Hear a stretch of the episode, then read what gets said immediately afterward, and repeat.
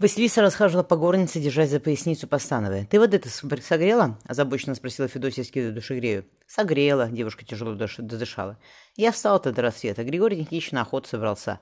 Накормить его надо было. Потом сходила на реку, 6 ведер принесла, тесто замесила, и вот она поморщилась. Ты каравай поставь, вечка с печи затоплена. Ты, может, сядешь?» Федосия взяла ее за руку, Василиса сильно сжала ее пальцы. «Так вроде легче». Девушка оперлась на стену. «Матушка, верно, не доедет. Пурга вечером была, так и свистел ветер». «Часто идут-то?» Засучив рукава, Федосия потянулась за горшком с тестом. «Сейчас уже да». Василиса крошила оттаившую в избином тепле рыбу. «Давай еще пирогов напечем. Григорий Никитич на них большой охотник». «Давай ко мне нож», — велела Федосия. «Ты хлебами лучше занимайся, лучше схватывать тебя будет, так порежешься». Ставня стукнула. Федосия высунулась в окно и велела: «Ты иди куда хотел, все хорошо у нее». Григорий Никитич робко попросил: «Пусть на двор ты выглянет». Василиса с испачканными тесными руками, как была, с непокрытой головой, выбежала из синей. Гриша, прижав ее к себе, сказал на ухо Жене: «Люблю тебя». Она встала на цыпочки и поцеловала его в губы. «А ну иди в горницу», — строго велела Федосия с крыльца. «Вон мороз какой».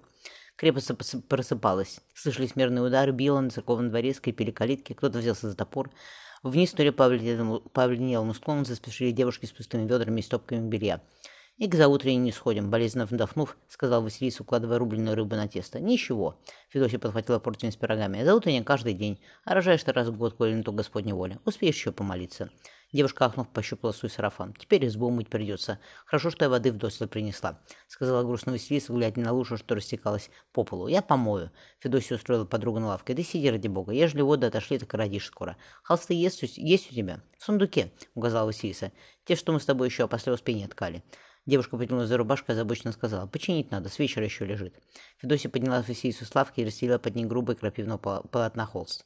«Ничего», — сказала старшая девушка, — «следующей весной лен посеем. Да и волк обещал овец с юга пригнать, шерстью будем. Эти отстираешь в проруби. Кровь холодной водой хорошо смывается».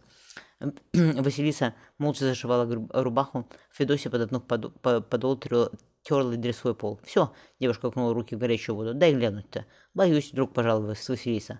«Матушка к Ленте хоть и ходила, да и ты тоже, а вдруг еще случится что?» «Ты помолись, Богородица», — сердито сказала Федосия. «И муж твою батюшку попросил, царские врата раскрыли. Я у сундуков все крышки подняла, все хорошо будет».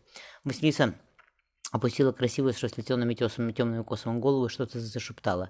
Дверь синей приоткрылась, впустив морозный воздух и порыв пурги. А Аграфена Ивановна всунулась в горницу. «Может, помочь чем?» Федосия смешливо глянула на девушку. «Иди и сами справимся, уже скоро.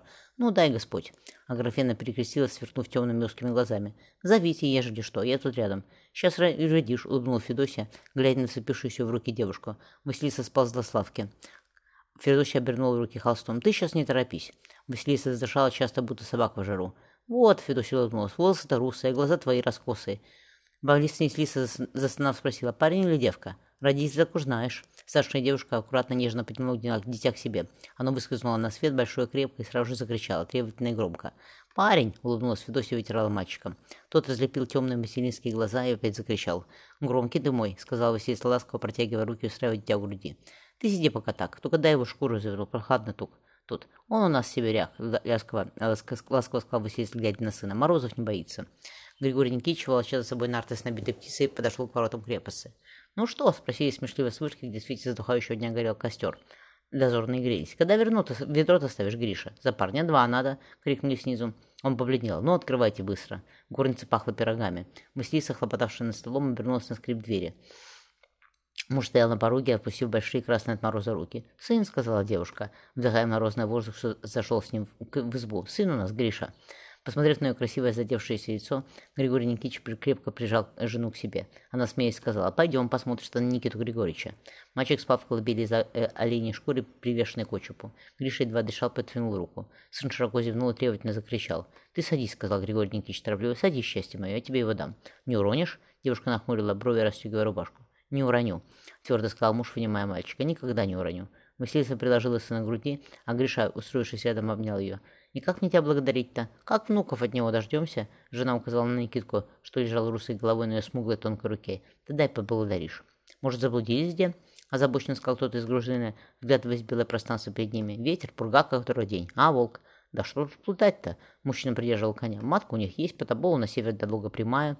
А уж мимо нас они не проедут». Михаил приподнялся в стременах, поглядел на лед реки. «Вот и они, поедем навстречу новому воеводе-то».